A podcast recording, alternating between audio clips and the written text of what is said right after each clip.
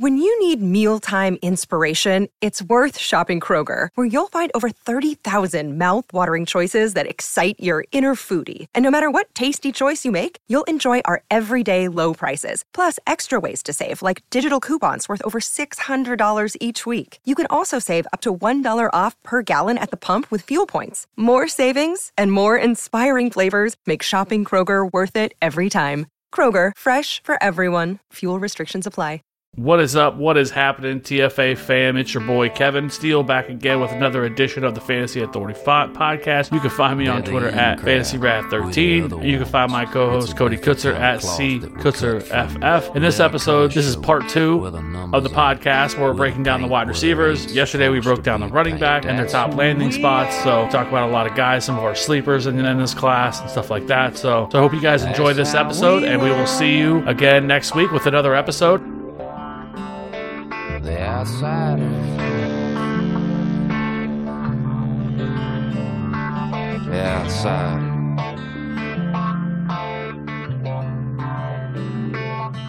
I will get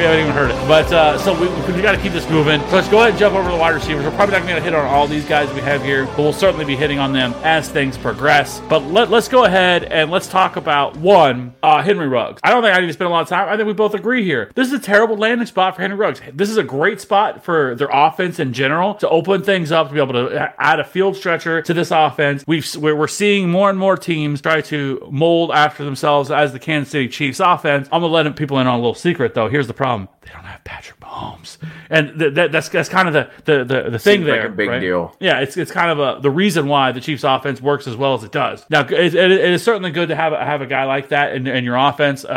Like Henry Ruggs, I just don't think it was a good fit. I think they would have been better off taking Jeudy or Lamb or somebody like that with, with having Derek Carr and Marcus Mariota as the backup, right? They paid Marcus Mariota a decent amount of money as backup. Now he has accelerated and stuff like that to make more money. I don't love this because Derek Carr does not like push the ball down the field for at least for redraft purposes, unless Jon Gruden is able to get Derek Carr to open up and start pushing the ball downfield. Maybe it's because they didn't have somebody to do that with. We'll see now. But with Henry Ruggs, his ceiling is limited for me. Are, are you? Do you agree with that? I do. I, I think I think his top end ceiling is limited, but the more I man, I, I, keep going back and forth on this one. I, I, I really do. So obviously we wanted to see Ruggs go to somewhere like Philly, right? Somewhere where we know he can get the get the deep ball, somewhere where we know that ball is going to be pushed downfield. But if you if you look last year, um, Derek Carr was actually had the second highest adjusted completion percentage only behind Drew Brees, right? Now, on the flip side of that, he was second to last in average intended air yards, and that was only behind, only ahead of Teddy Bridgewater.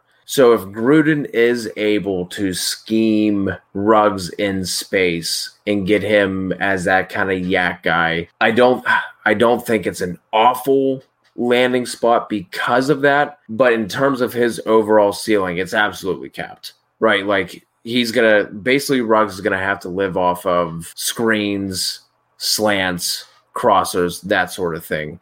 Like you don't want to take somebody who has his kind of speed and only have him be like an, an eight yard aDOT guy. Like you like you definitely don't want to do that. The I th- I think the the pairing with Carr is what makes this the a uh, a suboptimal landing spot. This is all going to come down to can Gruden will he actually scheme him into space because that's the only way that this is going to work out well for for Ruggs and Carr. I, I do think that Carr's going to be on a on a short leash, but I don't know how much more successful Mariota would be at be willing to push the ball down the field. So I think I think we're not going to see Ruggs' true potential until a year or two out when they replace the quarterback. But like I said, the the short yardage screen slant kind of stuff, I think Ruggs can absolutely function in that in that capacity. But as far as like his overall ceiling, this was not the spot for him to land. Can't add any more to that. So let, us keep it moving. Uh, like I said, I totally agree with Henry Ruggs. I think maybe down the road this could be a better spot, but right now I, am just not overly excited about it, and maybe just a better best ball option where he has some boom weeks. And but anyways, so let's keep it moving. Uh, the the next uh, wide receiver that was selected was Jerry Jeudy to the Broncos. The Broncos really went out and just really tried to uh, crush this draft in terms of offensive talent. They brought in him, then they brought in the speedster KJ Hamler in the second round. They brought in Albert O at tight end, even though they already had Noah Fant. So they and they also have you know they brought in Mel-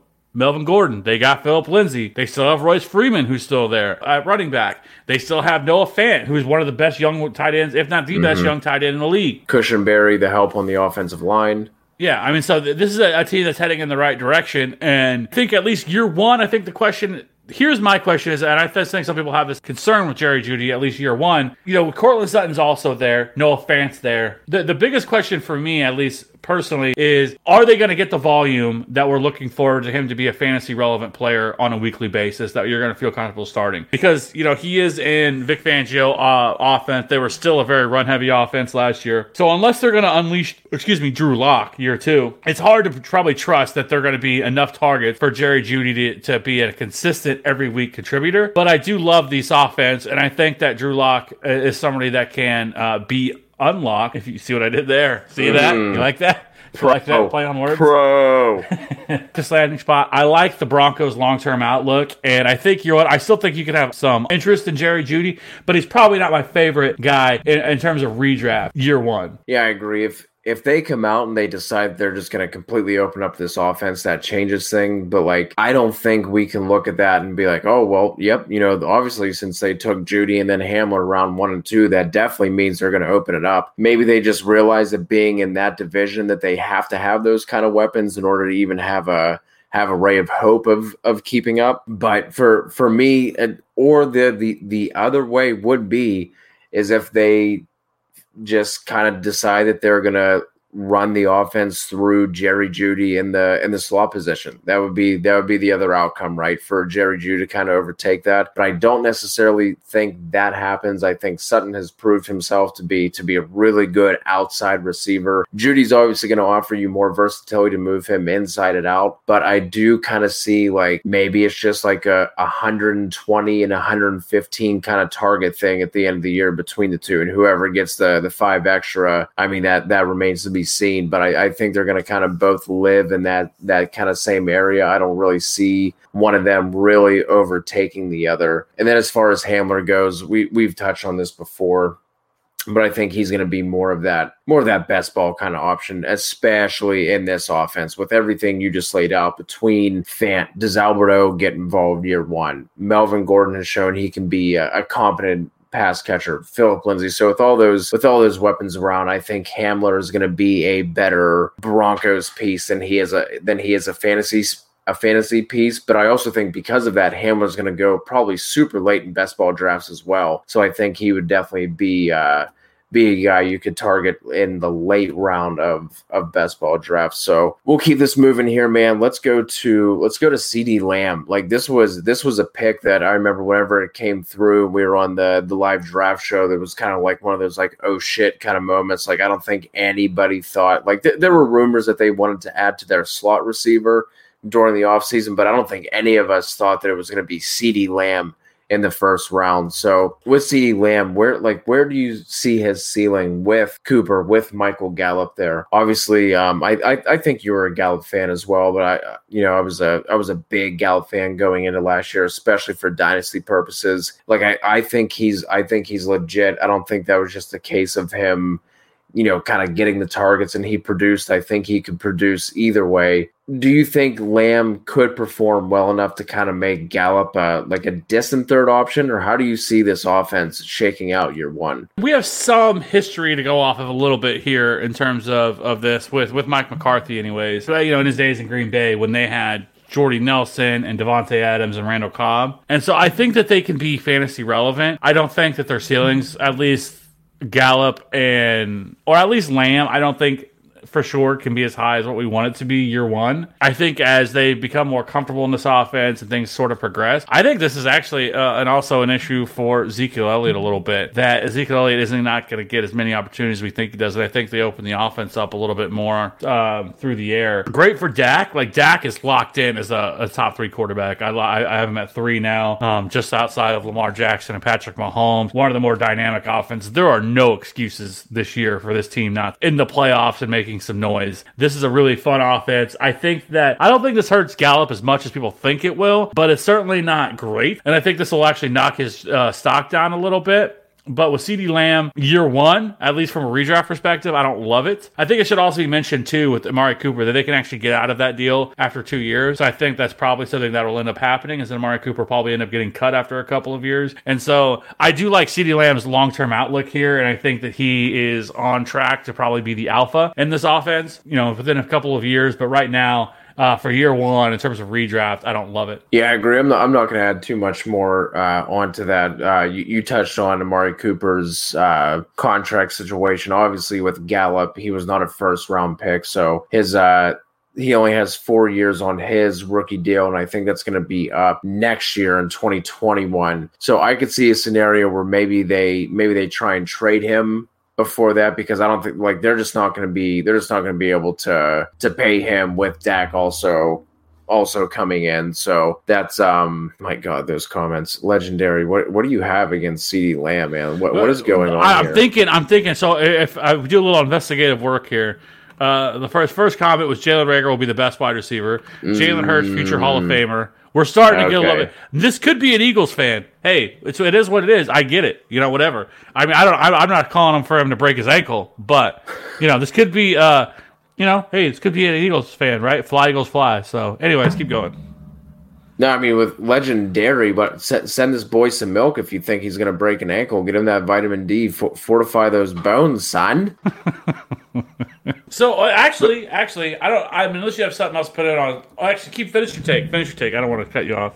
No, no, I was I was just gonna say that may, maybe we see Lamb become that uh, you know that that alpha a little sooner than that two year. Maybe we at least see Gallup pushed out of the picture because I don't think they're gonna be able to pay him with Cooper's contract, and they're gonna have to pay Dak. You know what I mean? So I, I just don't think they're gonna be able to fill it. So I guess we can move on to legend legendary's guy here. Yeah, and for a lot of people, might end up being actually number one for people, especially year one.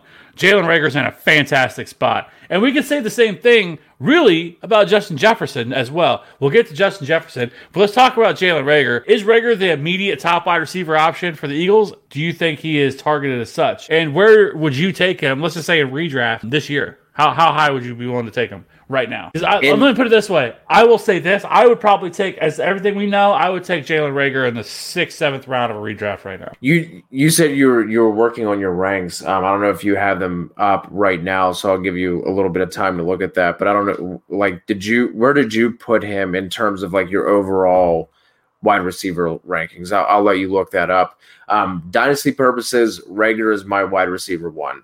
He was my three before this, so I don't think like with his landing spot, I don't think that's a stretch to put Reagor at the wide receiver one spot. Man, in terms of in terms of redraft, man, that's that's such an interesting question. I I have not looked at my my redraft ranks yet, but obviously re- the receiving position is something that's super deep each and every year. So I mean, I yeah, probably that's that six seven round range. Probably like I think that sounds right in terms of like hearing that you know hear, hearing you say it for the first time. Um, but I I can speak more to the dynasty side of it, and for for this year, he is my my wide receiver one for for dynasty purposes for sure. Sorry. You, You- know, you- you, you could, you could have kept it going a little bit longer. You know, Well, I didn't realize you were on fucking dial up, and it was going to take you 35 minutes to find your rankings. I am. Hey, I got. I just got a new AOL disc. Okay, so uh, leave me alone. You know, I had Ran to out of minutes. disc. Yeah. So, uh, anyways, I have Reagor at 35 among all wide receivers, which is first among any any Okay. wide receiver. So, Okay. um, anyways, and that's half point PPR. But you know, like you mentioned, Alshon Jeffery's there. When you look at the names, if you just put the names out there, you have Alshon, you have DeSean Jackson, who is still there. JJ Arcega-Whiteside, who they took in the second round, is still there. Greg Ward, who was the late season hero for them, is still there. There's a lot of mouths in, in that offense, right? Zach Ertz, Dallas Goedert, Miles Sanders. However, let's talk, we can just get this out of the way. Alshon Jeffery is cooked, right? Like I- we don't even know if he's going to play this year. To be honest with you, in terms with Alshon Jeffery, I don't know if he, the dude's going to play because of his, his foot injury, and if he does, he's probably going to be start the year on the pup. DeSean Jackson is also much uh, is, is, is much older. Jalen Reagor's in a spot to be the number one offense on this team, right? And so I or the, the number one wide receiver. And so I think people should be looking at that. Carson Wentz, even though they took Jalen Hurts, I honestly think they took Jalen Hurts, which some of the reasons they did it is, is ridiculous. Like I think they said that uh, with the coronavirus is the reason they took him in the second round because they, you know, they felt like they, uh, you know, they need another quarterback in case, you know, like why don't you just say it? Like Carson Wentz has not been a model of of, of uh, healthiness over there, and so you wanted to have another backup for him in the event something happens to him because their their team is good enough to make it to the playoffs and even possibly the Super Bowl. The things they've done on defense and everything else to, to improve that secondary, that team is really really really good, and so that certainly should be mentioned with, with, with them. And so, anyways, we don't have to go down that whole. We could sit there and talk about this forever, but I like Jalen Reagor. Now let's move on to Justin Jefferson, right? He is uh, landed in one of the better spots as well, going to Minnesota. Gets it gets paired next to Adam Thielen, and then you have Kyle Rudolph and um, why is his name escaping me? The other tight end that they just drafted last year, um, Irv Smith. yeah, Irv Smith. And so this is a great spot, right? In terms of targets, Stefon Diggs got traded. If you want to slot him into the Stefon Diggs role, you can. I think he takes more of a slot role that Adam Thielen has so well done, and I think you could see them move Adam Thielen out or they mix match him. But I love this landing spot for Justin Jefferson. I think you could have, a, if you want to have a, conversation about Justin Jefferson versus Jalen Reagor, you possibly can. I, I right now I'd probably put Jalen Reagor ahead of him because the Eagles I think are going to be a little bit more explosive or a little bit more pass offense versus what Minnesota likes to run the ball. But I love this spot for for Justin Jefferson and probably honestly for redraft is, is my number two wide receiver. Yeah, I think with with the with the Adam Thielen thing, I was just looking at his contract status. Um, after the 2020 season, the Vikings could save, depending on when they release or trade him, they could save between eight to almost 12 million dollars against their 2021 uh, salary cap. So if if you're looking for another silver lining in terms of that, I mean, I think that's that's that could be a huge selling point. Like this is one of those things. Like is even like even with the with the running backs, like I kind of feel the same way about the wide, wide receivers, where you can kind of rank these top three, four guys like in any order. Like I'm not gonna like I'm not gonna jump into a debate with you. Um, but for for redraft as well, I think uh, I think you're right. I think Jefferson would be would be the two, um, just because of it's it's Thielen. Ru- Rudolph is trailing off. I know he's had he had that little run where he had what was it like five touchdowns in three games or something like that for like to the mid to the end of the season. Irv Smith is obviously an up and comer, but I mean outside of that and Dalvin Cook, obviously like there's I don't know there's just not too much standing in his way. Um, Thielen has also kind of like he's been hit by the injury bug, so it wouldn't surprise me if by by the end of 2020 that Jefferson ends up out targeting and out producing Thielen. Year one, I think I think could be a possibility. That was obviously a like the the more I thought about it, the the more I started to like that spot. I did I didn't like it at first, but once I got to like kind of sit down, like I said, decompress from the from the live shows and everything, and actually think about some of these things that that was a spot that uh that I like. Yeah, I guess we'll see on that with them. Like I said, I, I love I love both of them. I think they're both um, guys that I would look to take probably in the sixth, seventh round, maybe a little bit lower, maybe a little bit higher as as we get a little closer. You know, another player who actually went in the first round that just seems to nobody cares is Brandon Aiyuk. Right, went in the first round. Yeah, yeah, Nobody- dude. Uh, so r- r- real quick, just to to jump in, we did the uh, the Kamikaze Superflex rookie mock last night. Uh, you could also find on we're we're gonna drop that on podcast form, but you can also find it on the YouTube channel as well. And I, I got him at I think it was two twelve that I took him. Like I was sitting there and I was like. I really want to take Bryan Edwards at this spot, but there's still a first round wide receiver still sitting on the board And with that Kyle Shanahan offense and and everything like that, um, that he he was someone who like like you're right, like he's kind of like he was taking the first round, and like there were people that were excited about him leading up to it. We had Jim Nagy of the Senior Bowl telling us like, hey, all the NFL teams that I talked to leading up to this point have Aiyuk with a higher grade than N'Keal Harry. We all poo pooed it. We said that was crazy. And the 49ers end up moving up, taking him higher than what N'Keal Harry went in last year's draft. And then again, this is one of those coach speak things. We don't know the the extent to how true this is, but then at, at the at the end of round one, you have Shanahan come out and he says that Aiyuk was their highest graded receiver over Jeudy, over Lamb, and like the like who knows I mean, the the Steelers also came out and said they had a first round grade on Mason Rudolph, and they took him in the third round. So, like, all that stuff is obviously up for debate, and it, you know, I mean, all that kind of stuff. But this is this is a super interesting spot. Um, what what what do you make of this landing spot? Do you do you like him going to San Fran? Obviously, you have to be enticed by the draft capital but what do you think about his overall landing spot and how he's going to fit in that offense? Well, he's a super. I mean, his burst is, is where everything's at, right? And you should turn on his tape his his with that ability. I mean, he had a 132.0 uh, burst score, which is 90th percentile. Speed score wasn't terrible, was 98.6, and his 40 yard dash was 4.5 with 67th percentile. He's six foot 205. Uh, we've talked about his dominator rating, one of the highest in the class. The, the one of the issues that people have with him, which is his breakout age, was 21.5. You know, he was in the offense last year with N'Keal Harry, but regardless of that, like that, that's something to at least uh, put away in your brain, right? He only had a 25.8 contested catch rate as well. So I, th- th- there's some things there to kind of look at with Brandon Aiyuk. This offense is still, I think, has the potential to be um, even better than it was last year, the passing offense. And with George Kittle there and Deebo Samuel, I ha- I feel remiss to say that I feel like Brandon Aiyuk a little bit is a little bit of a redundant asset to, to what Deebo Samuel is. At least they're similar type wide receivers. I do like Brandon Aiyuk. I think he can be an explosive athlete and somebody that you want to try to get the ball in his hands and kind of uh you know and get him out in space. And I think being it with Kyle Shanahan, I don't know what that was. What you were just doing. What what was that? just doing.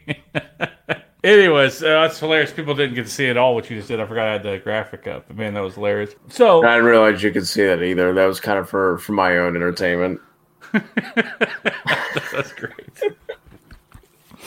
Anyways, so we'll see with Brandon Aiyuk. But I, I, do find it interesting that people just completely have like, like ah, well, Brandon Aiyuk, cool. Okay, let's keep it moving to the next guy, right? So I, I do like the landing spot, and I think it could be better than what people are giving it credit for. So let's move on from there. Tee Higgins goes in the second round top of the second to the Cincinnati Bengals. I don't love this landing spot for him. I think he's AJ Green's replacement, but AJ Green is still there. Now the question is, is AJ Green going to play? Is he going to stay healthy? AJ Green hasn't been able to do those things. If AJ Green goes, I think I, am a little bit more intrigued with with with Tee Higgins. But year one, I, he's just I'm not overly excited about him. Um, in redraft, I'm not looking to target him. Uh, they still have Tyler Boyd and John Ross there as well. So as long as AJ Green is healthy, I don't love the Tee Higgins pick. You know, and your boy, I guess the Auden Tate is dead. Not year one. Yeah, we'll we'll see. We'll see on that. But anyways, do you feel any differently about Tee Higgins? Do you have anything to add there? Like I like his long term outlook in the offense with Joe Burrow yes. and everything else. But year one, I'm just not overly excited about it. No, no, no, no nothing else to add there. Although I do think that there's a, a glimmer of hope for one more year of of just a little bit of a little bit of Auden Tate, especially if AJ Green is is not healthy. And th- like I said, overall arching theme, depending on what we get out of OTAs, mini camps, and and and, and that sort of thing. So I guess we'll see on that. We'll have to wait and see with old Tee Higgins. Now the next one was Michael Pittman. And I've been a big Michael Pittman guy since Michael Pittman. I've started watching him and kind of looked at all of his numbers and everything else. And I will say, when he first was initially drafted, I wasn't like blown away by. It. I was like, ah, Indy. Like I feel like you know, and I think some of it, like they still have Ty, who's Ty is definitely getting older. They still have Parris Campbell there, who they drafted early last year as well. And now you add Michael Pittman, and I guess as we started, we, we talked more through it, and the more that I've kind of had led a chance to marinate, if you will, and tenderize my brain and everything else and how I feel about this. I feel like Michael Pittman, this is actually a really good landing spot for him. I feel like at the very least you could see him line up in the slot and he has what, some of the best hands in this entire class. He is not a speed guy, but somebody that that could beat you and body you. So I, I like Michael Pittman a lot. I like this landing spot. He has he has um, you know the speed to be able to uh, you know gain separation, and like I said, I, I really like this landing spot for him. And I think long term, this is also a really great spot uh, for Michael Pittman but he kind of could do everything. He only had five drops on 176 catchable targets, 44.4 contested catch rate. Uh, he the, the one area where I think some people might have a little concern with him is his breakout age, where his 20.9 isn't fantastic. However, he did have an a- average depth of target, you know, wasn't great either. But overall, he ended up last year with a 26.5 target share, 59th percentile, 4.52 40 yard dash. But for somebody his size, I think he's six foot four, 220. Like that, that, that is pretty uh, appealing. His speed score is 111.2, 93rd percentile, burst score 122.6, which is 50, 58th percentile. Not fantastic, but it's somebody at his size, it's not necessarily what you're looking for. But I, I really like this spot for Michael Pittman. I think, at least for fantasy purposes, again, another kind of late round flyer that I would want to target. We know, especially if he gets to play a lot in the slot that you know that's a spot that's great for Philip Rivers because Philip Rivers loves targeting like uh, his Keenan Allen. Could this be his Keenan Allen? We will see. But I like the spot for Michael Pittman. How do you feel about it? Yeah, I, I really like this spot for for Michael Pittman. He, at the very least, he brings a a different skill set that they do not have in that offense currently. Right, like obviously T.Y. Hilton's going to line up outside, but he's he's not that big body guy. You have Parris Campbell in the slot, who I think would would kind of play that Keenan Allen role just a little bit more, just in terms of from where he's going to line up. You know what I mean? Like not necessarily. Like I don't think he's obviously not the route runner and the technician that Keenan Allen is, but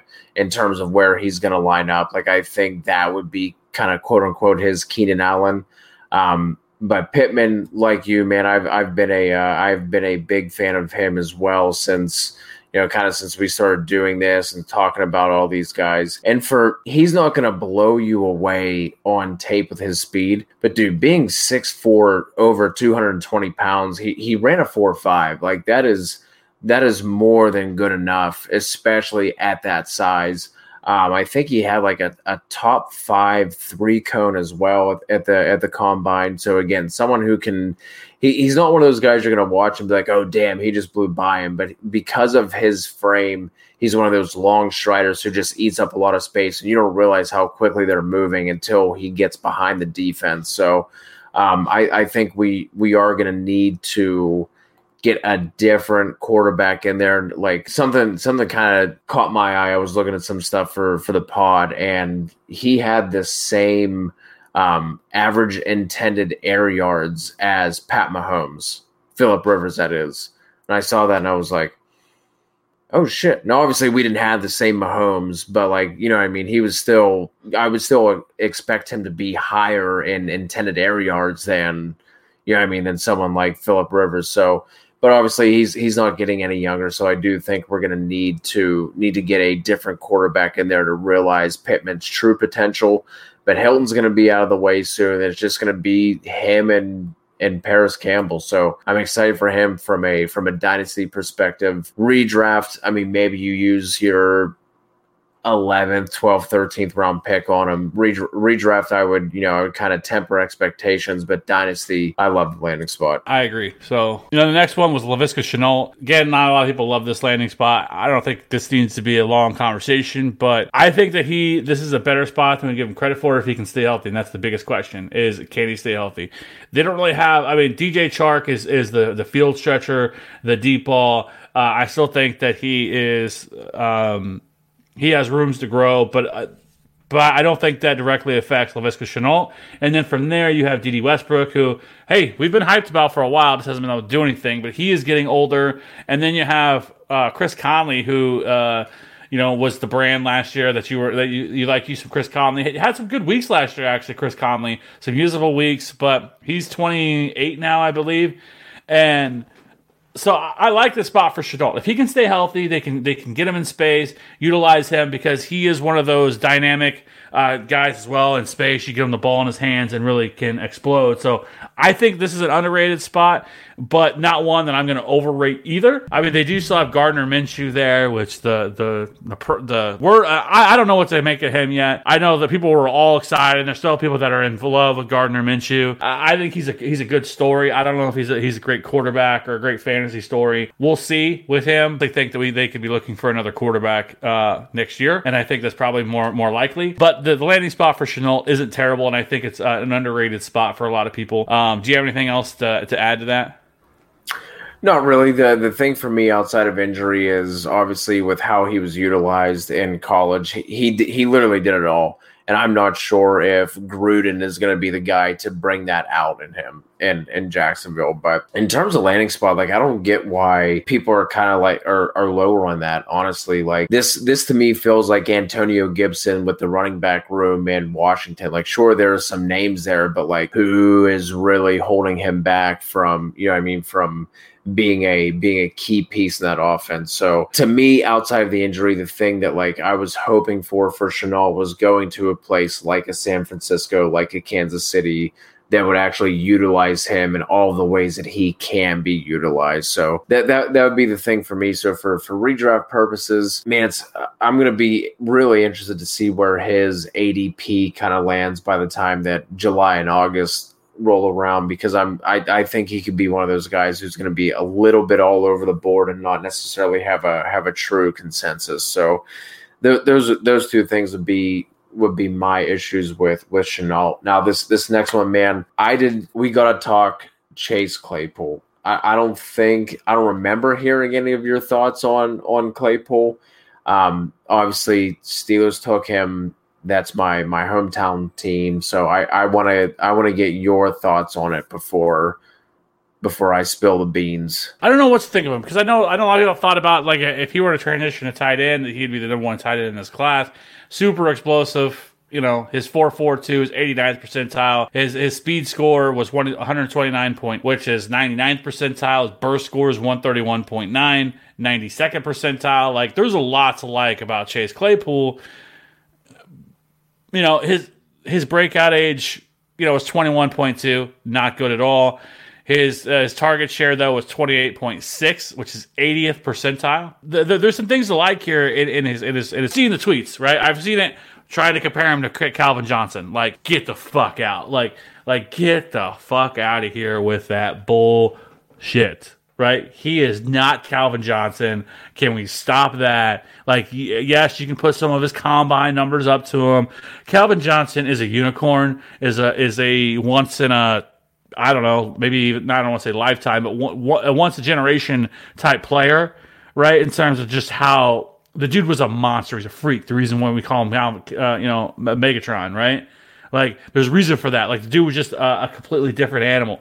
That's Chase Claypool is not that guy, right? Actually, his best comparable on player profile is Dorial Green Beckham, not Calvin Johnson. So, um, I like. I think he's raw, and I think he's somebody that like, ah, like I see the athletic uh, uh, measurables and everything that he has, and like, there's some stuff to be excited about in this offense, especially with Pittsburgh. And to be honest, like, there's a lot of reports coming out right now that this is Juju Smith-Schuster's last year, no matter what, in Pittsburgh that was just that I think that was yesterday that that uh, uh, that that was dropped, which is interesting because I don't know. I, I, mean, Juju, like yes, Juju uh, struggled last year, but their fucking their their goddamn quarterback room was horrific uh, one of the worst in the league. You know, once Big Ben went down, so I, I don't understand the whole like moving on from Juju. like he seems like a model citizen, somebody who um somebody you should want to market around. I don't know why they're gonna they're doing this, but that's what that that's the reports out there right now. We've heard that all the way back to last year that they had no interest in bringing Juju Smith back. So with that being said, wheels up Diontae Johnson for future, and then who else do they have though right now? So I mean, Chase Claypool, I guess, could be a more interesting long-term option. They did uh, invest some draft capital in, but for year one, I don't have a lot of interest in it unless something were to happen to one of these other dudes. So I don't know what local Chiefs media and fans are like, but in Pittsburgh, they are fucking awful. Like, dude, my like trying to like I, I don't go on Facebook that much, and it's probably because of shit like this. But like scrolling through it literally like if someone comes out and like oh man like i don't really I don't know, it was like Chase Claypool the best pick, you'll have one comment like that, and then a thousand that are like, We just get ratioed. dude, just Calvin Johnson. Like, dude, your your Calvin Johnson thing is I'm seeing that all through Facebook. Just like, oh, look at you know, Calvin. Would you like Calvin Johnson on your team? I think I would. And then people just being like, well, the Steelers have a really good track record with with uh, with wide receivers. I mean, look what they did with Sanders and uh, AB, which, is true. But he doesn't like Calvin Johnson. You could watch him on tape and be like, oh, holy shit. Like he plays like he tested. Chase Claypool, he does not play like he tested. I don't care if he ran a, a 4-2. It doesn't matter because he does not play the way that he the way that he tested.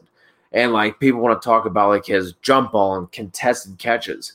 If he is if if all he's doing is making contested catches, it's because he can't separate. If you have 4-4 speed, you should be able to separate and Chase Claypool can. Like, dude, like Yinzers are the worst. Like, I literally can't even listen to like local sports talk radio because I'll turn it on, I'll hear something like that, and I immediately just turn it off.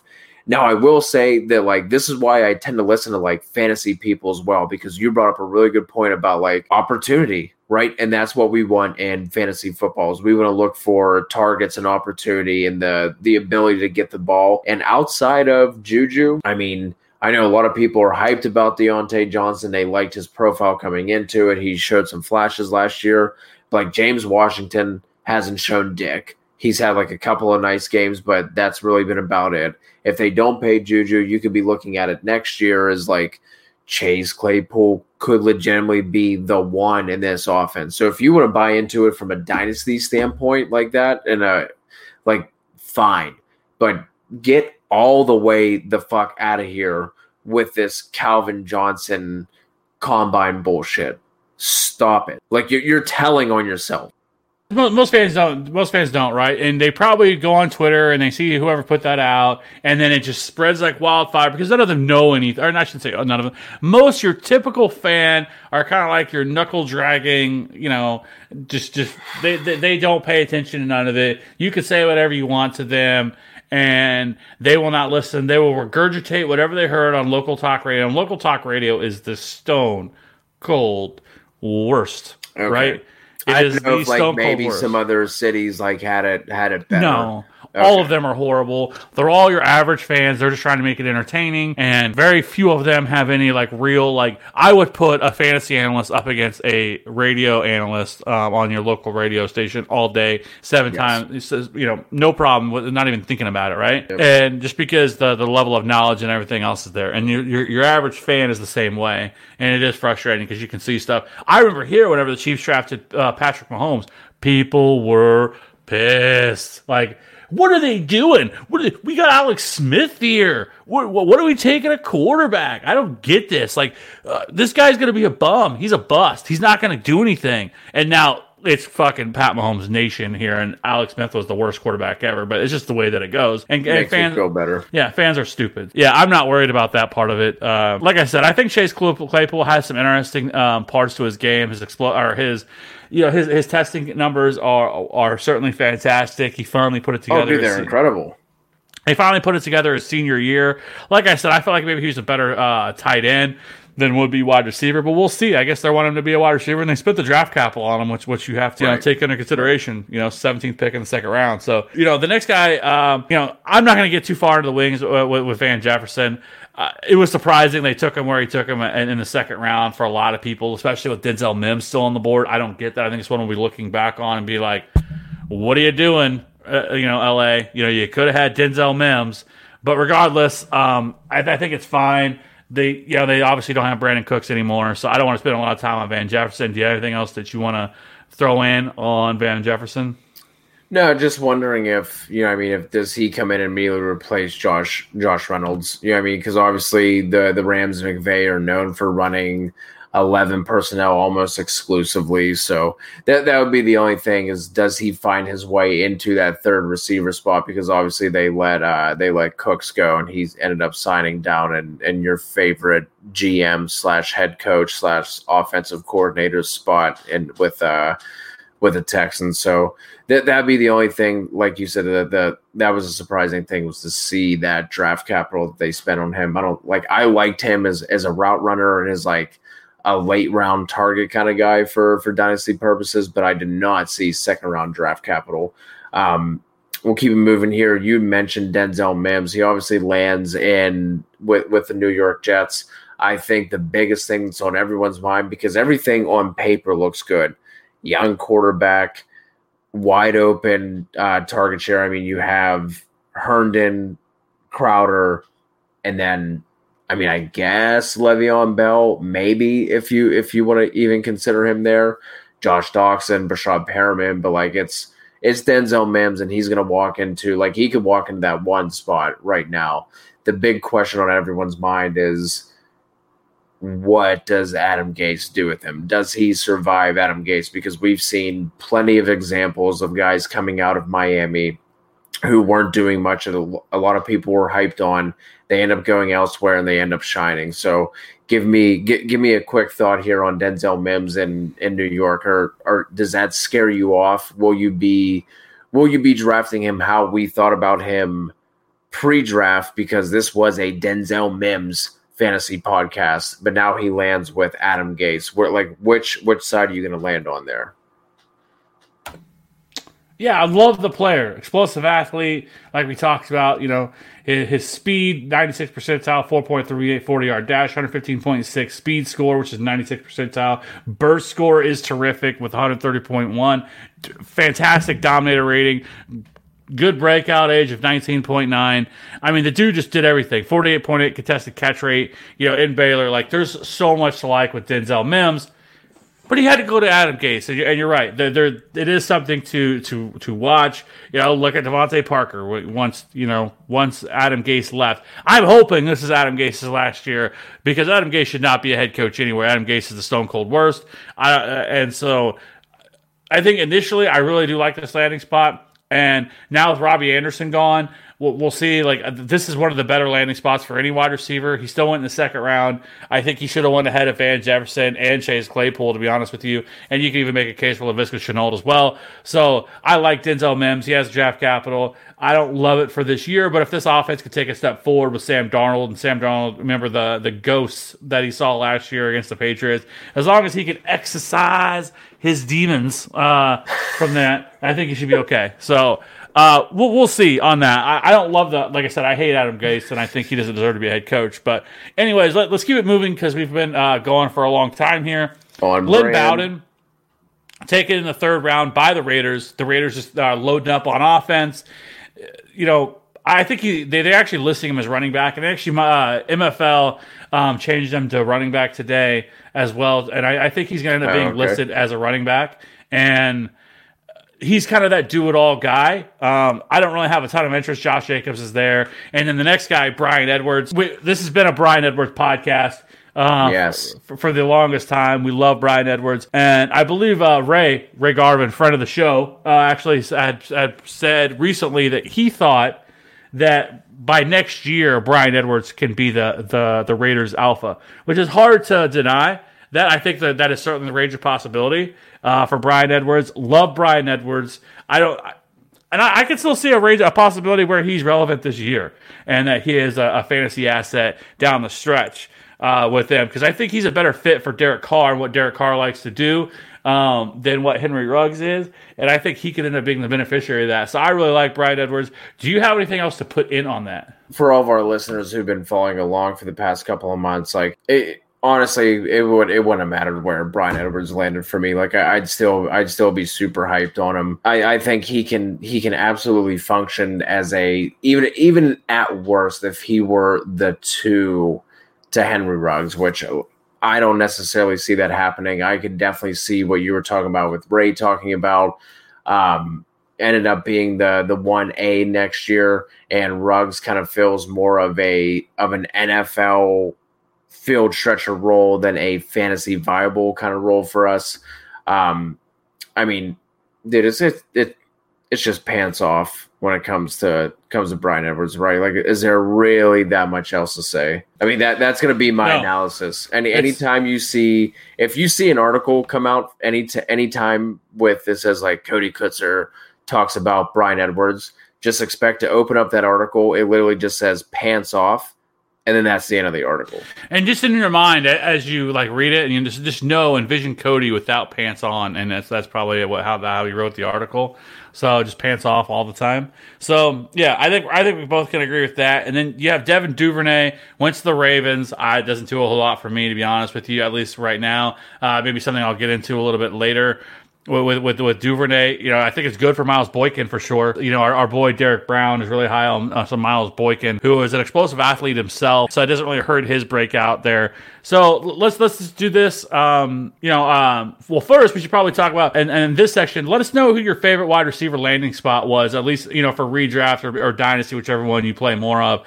Uh, for the question of the week here for the for the um, wide receivers, because I think there's a lot to choose from. Um, Yeah. Before we before we sign off, gi- give me a couple sleepers that you really like. One of them is Tyler Johnson, right? Like for one of your sleepers. Uh, uh, so with him, I don't know what to think about him. Like I don't like.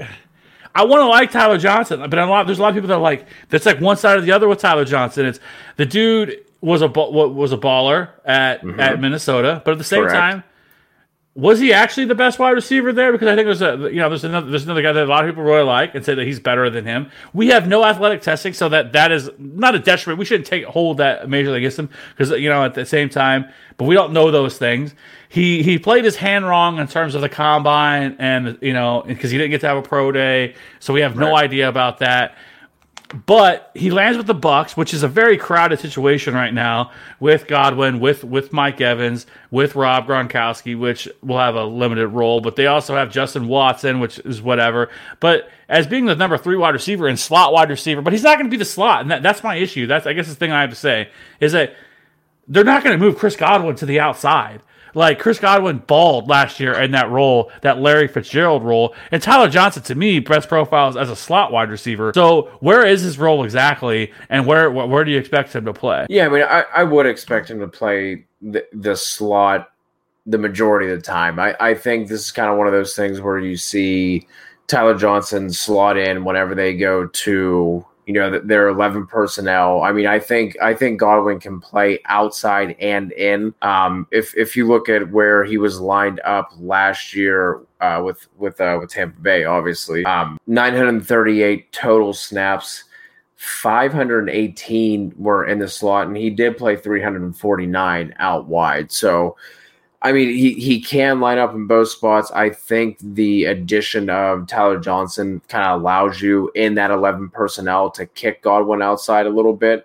Um, or even if you want to kick him inside and put Tyler Johnson outside, I- like I think you could kind of do that as not not a decoy in the sense of like a DeSean Jackson kind of thing where he's going to take the lid off of the the defense. But I, I just the the thing that to me that I love about Tyler Johnson is th- like there were rumors that he could go undrafted, right? So if you're going to go to a place and it, with with his draft capital, he was going to be buried on depth chart anyway. You know what I mean? But if you're going to go with a Bruce Arians kind of offense, like that to me is a win. So that's why I like I like Tyler Johnson in this spot. Like I said, if you're drafting somebody late day three, the way that Tyler Johnson was drafted, he wasn't going to go to a spot where he was just going to be able to like, oh shit, you know what? He could actually just jump right in and be the be the number two right away. So to me, it's the it's the offense, it's the landing spot that that have me. I mean, I mean, maybe I'm just being a, a stubborn truther, but I mean that'll that that'll flesh itself out. Well, you're not, but you're not the only one. I've seen I've seen people like still now post draft like rank him as like the number nine wide receiver in this class, and I'm like, I I can't get behind that. I mean, in in super flex drafts, like I late third, early fourth. You know what I mean? Like if if you're kind of just like holding on to hope.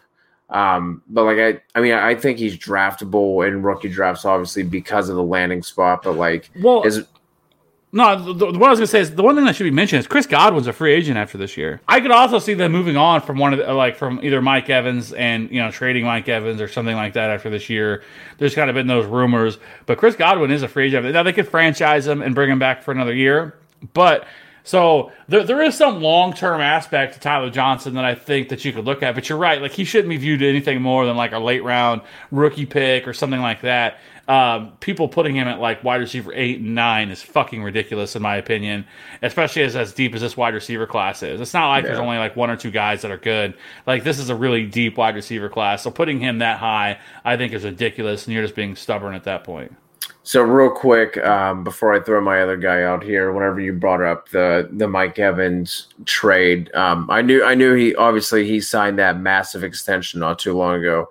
Um, 2021 though, um, a post June 1st release or trade, they're only going to have it looks like between 2021 and 2022 less than five million dollars in dead cap, and their 2021 cap savings would be 12.2 million. And I mean, at, at that point, he's going to be 28, which obviously isn't old and wide receiver years by by any means, but that's I mean, that would certainly be be something to to monitor there. That's that's not something I necessarily realized because especially whenever I pulled up Spotrac, normally they'll like give you like the little like highlight and breakdown like in the middle of the years. It'll say like possible out this year, and it didn't have that for for Mike Evans. So I was like, oh shit, like this must be like a really hard contract to get out of. But no, man, uh, 2021 t- uh, their 2021 dead cap will be 1.6 million and their 2022 dead cap would be 3.2 so i mean that's that's really not that hard of a contract to get out of uh, the other sleeper name that I will throw out here is John Hightower out of uh, out of Boise State. If you look at him, landed in Philly, the the targets are open outside of the tight ends, Miles Sanders, Jalen Reagor. So I mean, after after that, like it's to me, it's wide open. We've already talked about our hate and disdain for Alshon Jeffery, so we don't have to go too much more into that. But Hightower, um, I think both of his years where he had statistics at Boise State, he was over. I think one year was over 16 yards per catch, and the, I think last year was over 18 yards per catch. Ran like a 4 4. Not the biggest dude. I think he's sub 190, if I'm remembering correctly. Um, but again, just just the opportunity to go there. Um, we talked about it, Greg Ward. Like, really, who else is in his way? So to to me, Hightower is definitely a guy that, especially if you do like a like maybe like a five round rookie uh, rookie draft, especially if you do five rounds with super flex or maybe you're in a 14 or 16 team league, he's definitely somebody who's worthy of of a of a taxi spot at the at the very least. Yeah, I, so so for me, my guy is Darnell Mooney, right? I've been high on him pre-draft, and he lands with the Bears in the fifth round. Really love that landing spot. They, Taylor Gabriel's gone, their field stretcher, and I think that's where he can step in. Uh, explosive athlete. Uh, out of Tulane, 5'7", 176, but had four, that 4.38 wheels, 96 percentile, 124.9, 71st uh, burst score. Um, hey, his yard per his yard per reception was fantastic, 17.8, which is 85th percentile, and 36.5 dominator rating. And he also, I mean, he had a great breakout age of 18.9, 92nd percentile. So there's a lot to like here for Darnell Mooney. And I think going to the Bears in the fifth round is is a, is a good spot. I think he could end up being like the number three wide receiver in that offense behind Allen Robinson and Anthony Miller. And so I really like this spot for them. And if you know if Nick Foles ends up being the the quarterback, which I suspect is probably going to be the case, but they're probably going to do whatever they can to try to still get Mr. Trubisky to do it. But anyways, I, I like this landing spot as kind of that late round sleeper in rookie draft, something that I would be targeting, you know, in the fourth round or something like that of a rookie draft because I think that he has uh, some pretty solid upside uh, here for the Bears. And so he's not a, a, name that like he started to gain a little bit of buzz because people had come out and said that he was a wide receiver that he had met with every NFL team. Um, I think it was Thor um, Nystrom from Your Roto World put that out or something like that a few about a, about a month or two ago, and that's really kind of when I was like, huh. So I started looking into him, and I was really impressed with, with what I came away with. So I really like him, and like I said, I think he's somebody not uh, he's not really on my, my, my radar for for a redraft at all. Um, maybe you know later in the year or something like that, but not somebody immediately that I'm really interested in that I would want to draft. But in Dynasty, I would definitely want to have some shares of some Darnell Mooney uh, in Chicago. Yeah, especially if if if you have a, a deeper roster, deeper uh, deeper bench kind of league, that's that's someone you could you could definitely throw in there to to take a look at because he's, he's also going to be cheap as well. So that real quick, last name that I'll throw out: Donovan's Peoples Jones. we we keep having the Odell Beckham trade rumors. Jarvis Landry in 2021, his his contract they can get out of uh, out of pretty easily. I, I was a little surprised to see that he didn't have. I didn't expect him to go super early, but I didn't expect him to go at uh, as late as he did. So if he can kind of go there, learn behind Landry and Odell for for a year or two, um, that that wide receiver room might be wide open with within another year, year and a half. So Donovan's People Jones is another guy you can you can definitely take a, a late round shot on in your dynasty in your dynasty rookie drafts. Obviously, for redraft purposes, he's he's not going to be drafted or even thought about whatsoever. I'm sure we'll dig into this a little bit more too as kind of things progress. We start to learn a little bit more about everything that's happening. So I, I do like uh, I do like that call as well. So I think that's it uh, again for this week. Uh, we will be back again next week, of course, two hours, but uh, on this, but uh, we'll be breaking this down. So for people listening to this on podcast, we won't have to sit through two hours. It, it, it's impossible for us really to ever get through something.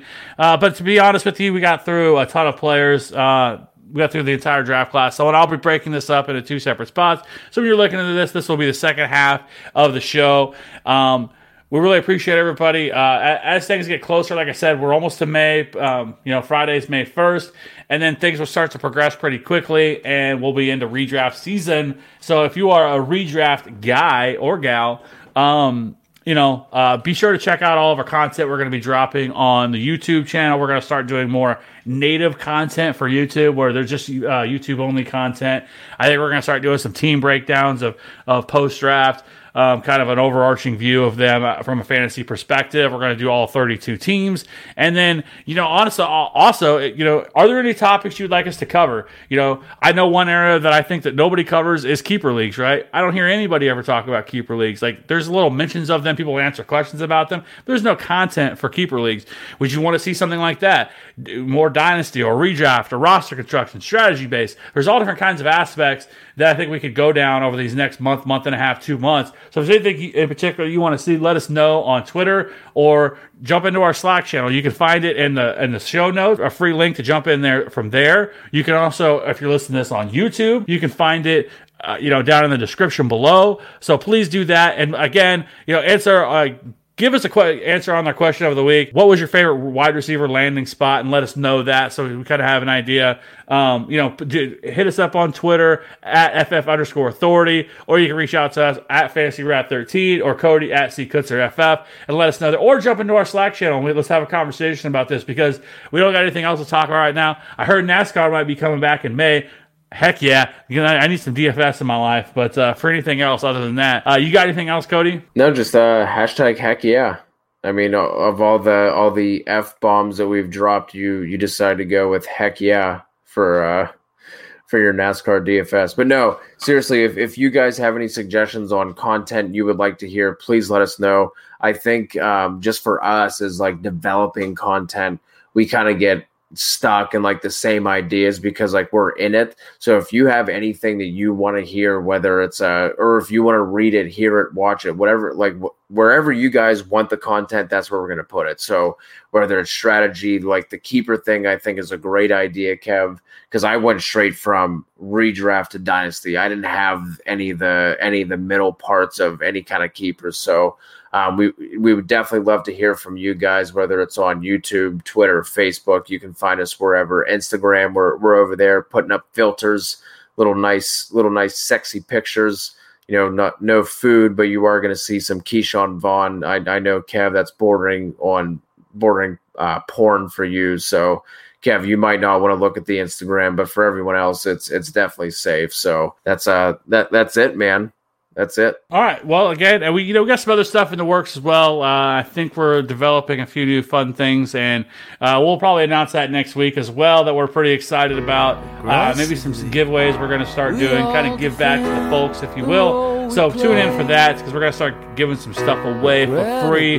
You know, uh, you know, do our part to uh, um, you know help the community, be a part of TFA fam. We really appreciate all of you. So um, I guess until uh, until next week, again, you can follow me on Twitter at FantasyWrath13. Follow Cody at C FF, and we will see you all next week. And again, if you guys have any, have any things you want to talk about, let us know. Open to any suggestions. So have a good week, and we'll see you guys again next week. Peace. We hope you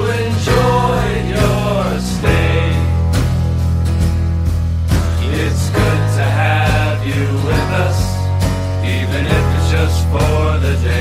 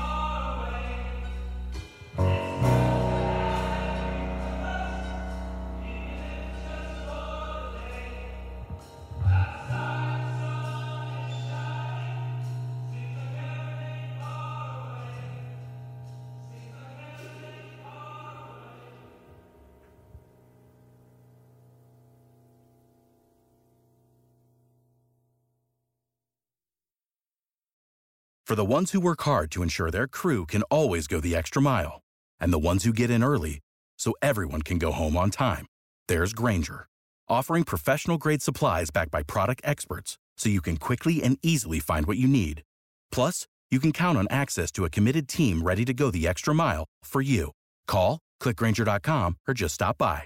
Grainger, for the ones who get it done.